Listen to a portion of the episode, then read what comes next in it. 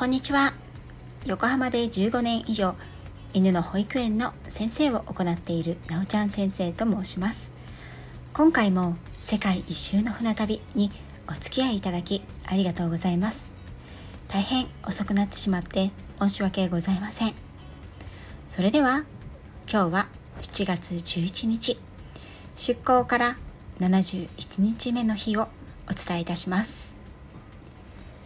船は花咲き乱れるアゾレス諸島のポンタデルガータを出港し大西洋を8日間かけて横断しました。船内イベントもそろそろ飽きてきた頃私が世界一周の寄港地の中でも楽しみにしていたキューバの首都ハバナが近づいてきました。ハバナへの上陸を盛り上げるため船内では連日ルンバマンボチャチャチャサルサのダンス教室が開かれ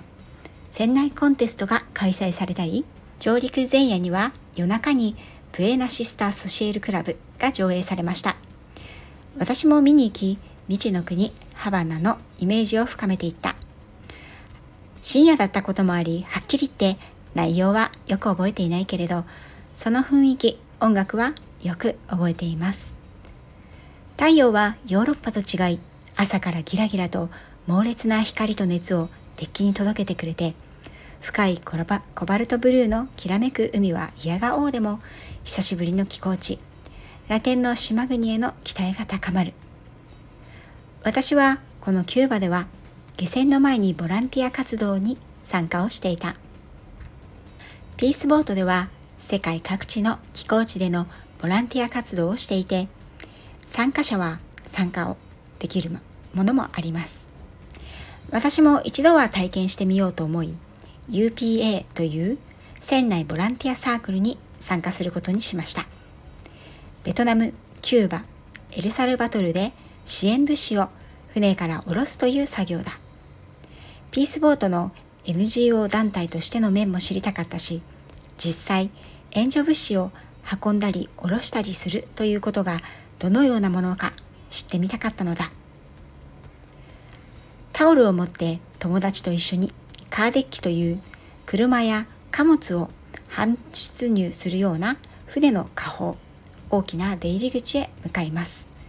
ここは初めて空いているのを見た。カーデッキに入るというのも実は密かな目的の一つだった。カーデッキはとにかく暗くて暑い。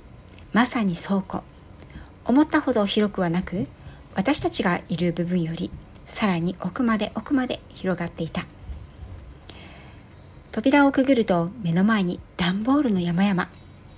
向こうには自転車が山となって積まれている。ボランティアスタッフとしてずっと UPA 活動をしている。通称ボラスタたちの指示に従いまずは段ボールの山を崩してキューバで下ろす分とエルサルバトルの分を仕分けする。私はエルサルバトルの分の段ボール運びとテトリス作業を手伝った。テトリス作業というのはそのまま残っている段ボールをうまく組み合わせて片付けるという作業のこと。今回の作業には予想外にたくさんの人がボランティア参加希望を出したようで、人が余るかもということも言われていた。毛布122箱、楽器、野球グッズ、本、算数セット、家電、自転車50台、その他にもたくさんの物資を運んだ。大きい箱小さい箱重いもの軽いものを2人1組になってバケツリレー方式でカーデッキの前方へ下ろしやすいようにと運んでいく。ボランティア志願者が多かったので作業は1時半1時間ほどで終わり一度キャビンへ戻る。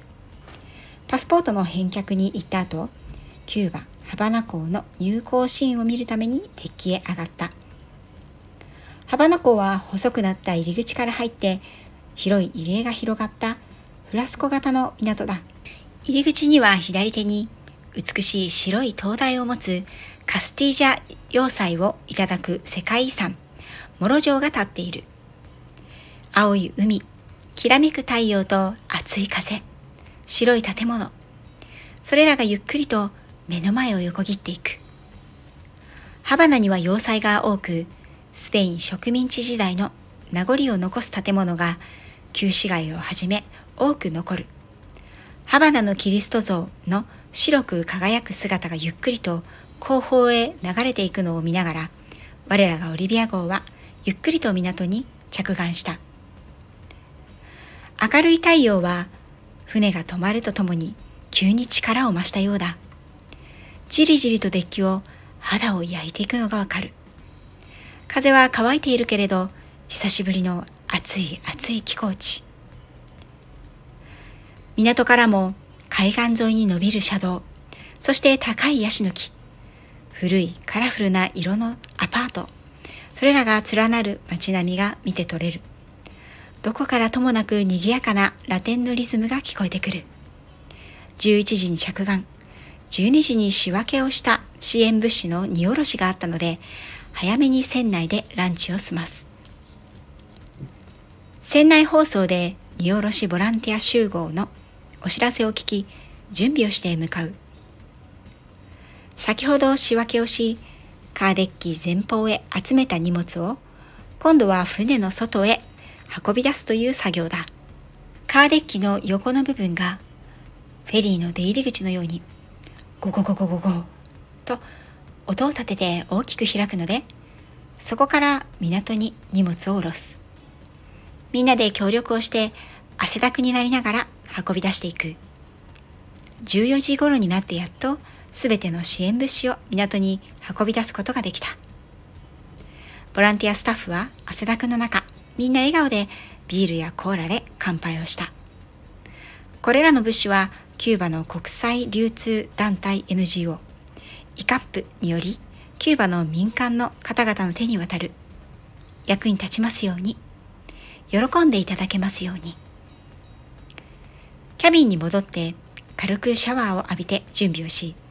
仲良しの4人組でハバナに上陸。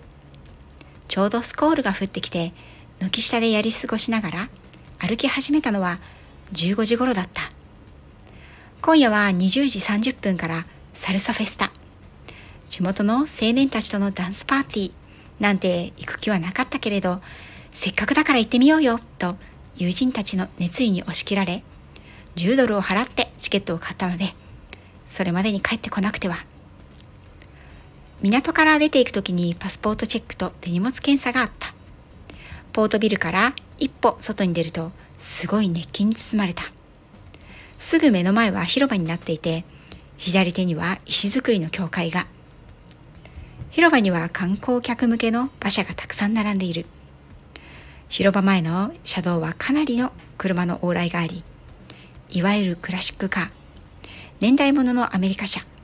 オールドカーが普通に乗用車やタクシーのように使われていて、いかつい、ごつい、そしてとってもかっこいい。ミニカーや映画、展示会でしか見たことのないような車やバイクがたくさん走っている。もちろん中古の中古だからみんなくたびれて傾いていたり真っ黒い煙を出しながら走っているのだけれどそのくたびれ具合が石畳の街並みオールドハバナに実にマッチしていて映画のワンシーンのようで本当に素敵だ。車が大して好きというわけではない私も古びたクラシックカーがギラギラの太陽を浴びて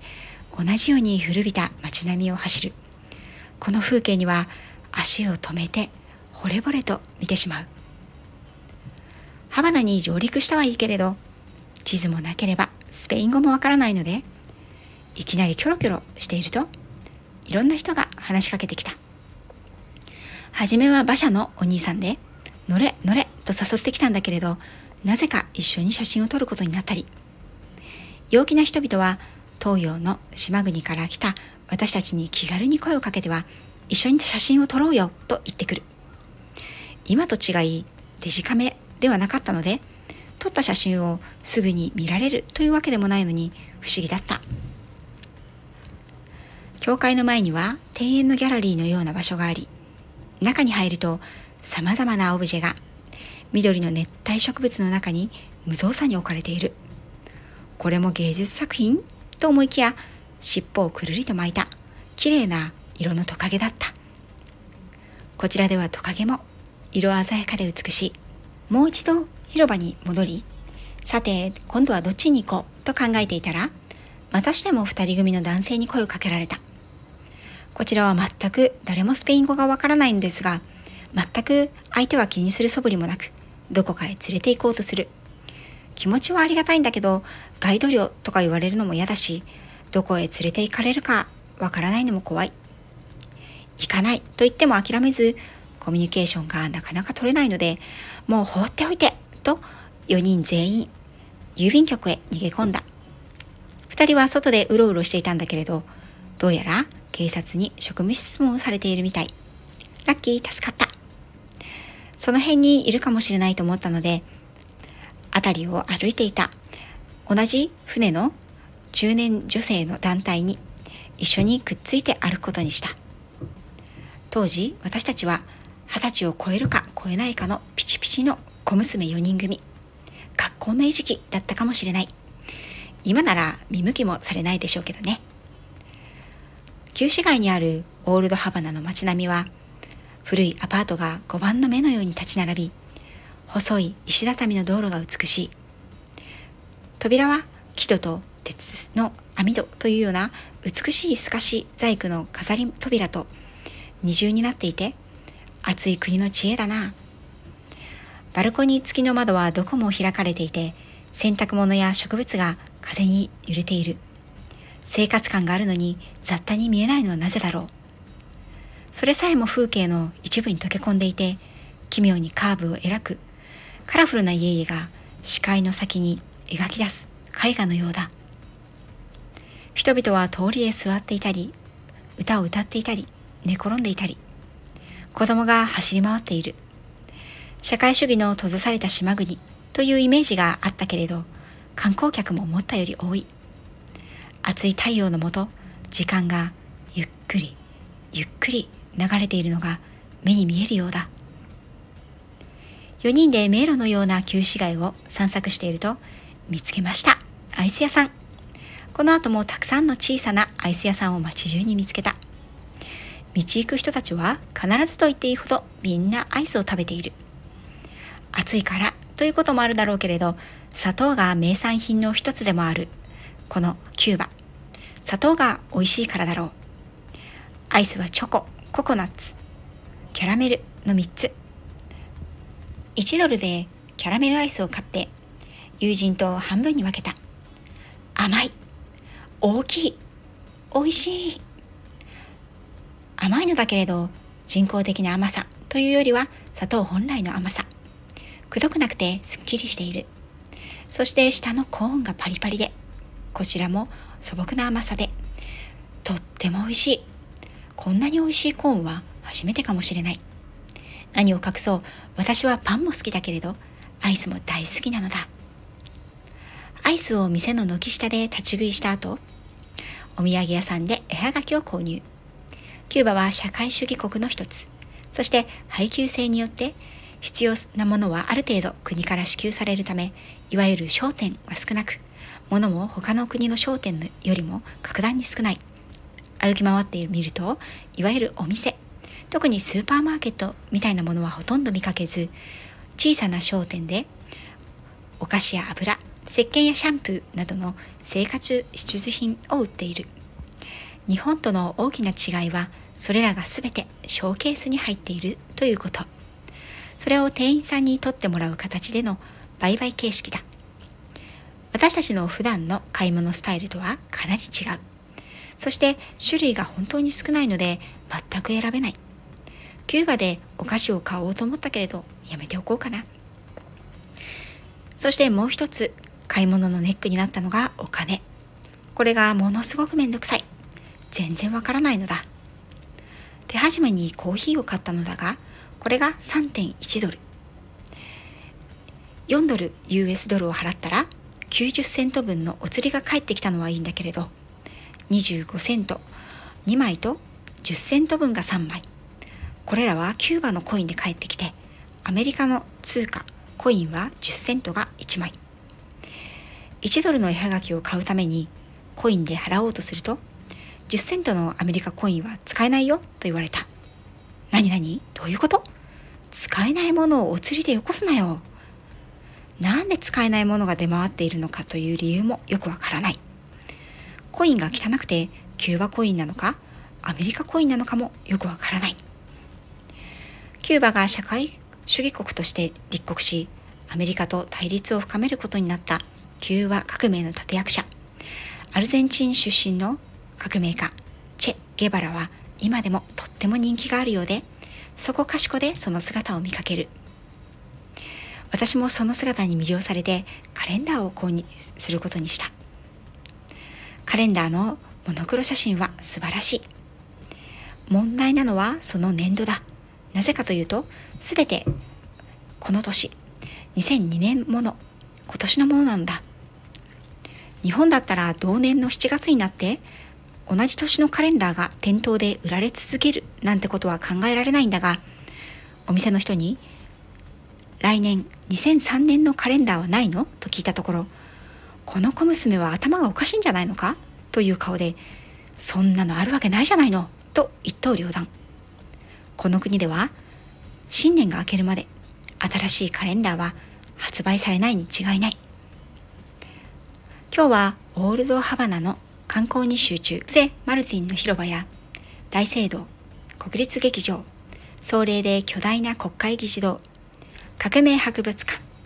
諸要塞セクラ常長像などを見て歩く。途中で数えきれないほどの人たちに声をかけられた。なんでみんなさよならこんにちはって知っているんだろう。ちょっとでも立ち止まって友達とどちらに向かって歩こうかと相談し始めるとたちまち人々が寄ってきてわからないスペイン語と大きなジェスチャーでなんやかんやと教えてくれる。野菜売り場では輪切りのパイナップルが売っていて覗き込んだが最後人々がわっと盛り上がって集まってきた。八百屋のおじさんがトングを持って私たち4人にまるで親鳥がヒナの口に餌を突っ込むようにカットしてあるパイナップルを口に突っ込んでくれた。みんな本当に親切で人懐っこい人たちばかりなのだ。時々その圧力がちょっと怖いと思う時もあるけどね。スペイン語勉強しておいたらもっと楽しかっただろうな。この思いはその後何度も経験することになりました。世界の半分はスペイン語でできている。ということ。まだ時間はあったけれどお店も多くはないし歩き疲れて海岸通り沿いを海を眺めながらオリビア号へ戻りました。外で外食しようにもメニューもお金も時間もわからないので船に戻ってレストランで夕飯を済ませ20時半からのサルサフェスティバルのためにしばしの休息を取りました。地くたくたになるまで歩いて本当は今すぐシャワーを浴びて寝てしまいたかったけれど10ドル払ったんだから楽しまなくちゃ。サルサフェスタへ GO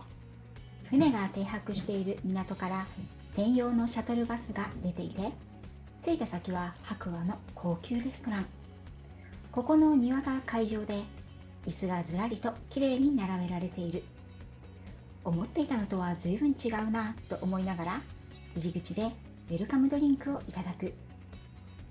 これがびっくりすることに3種類しかない。コーラかラム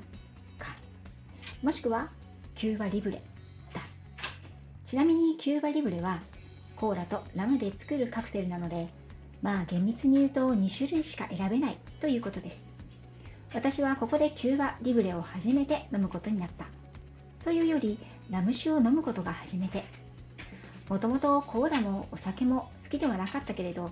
キューバの名産品であるラム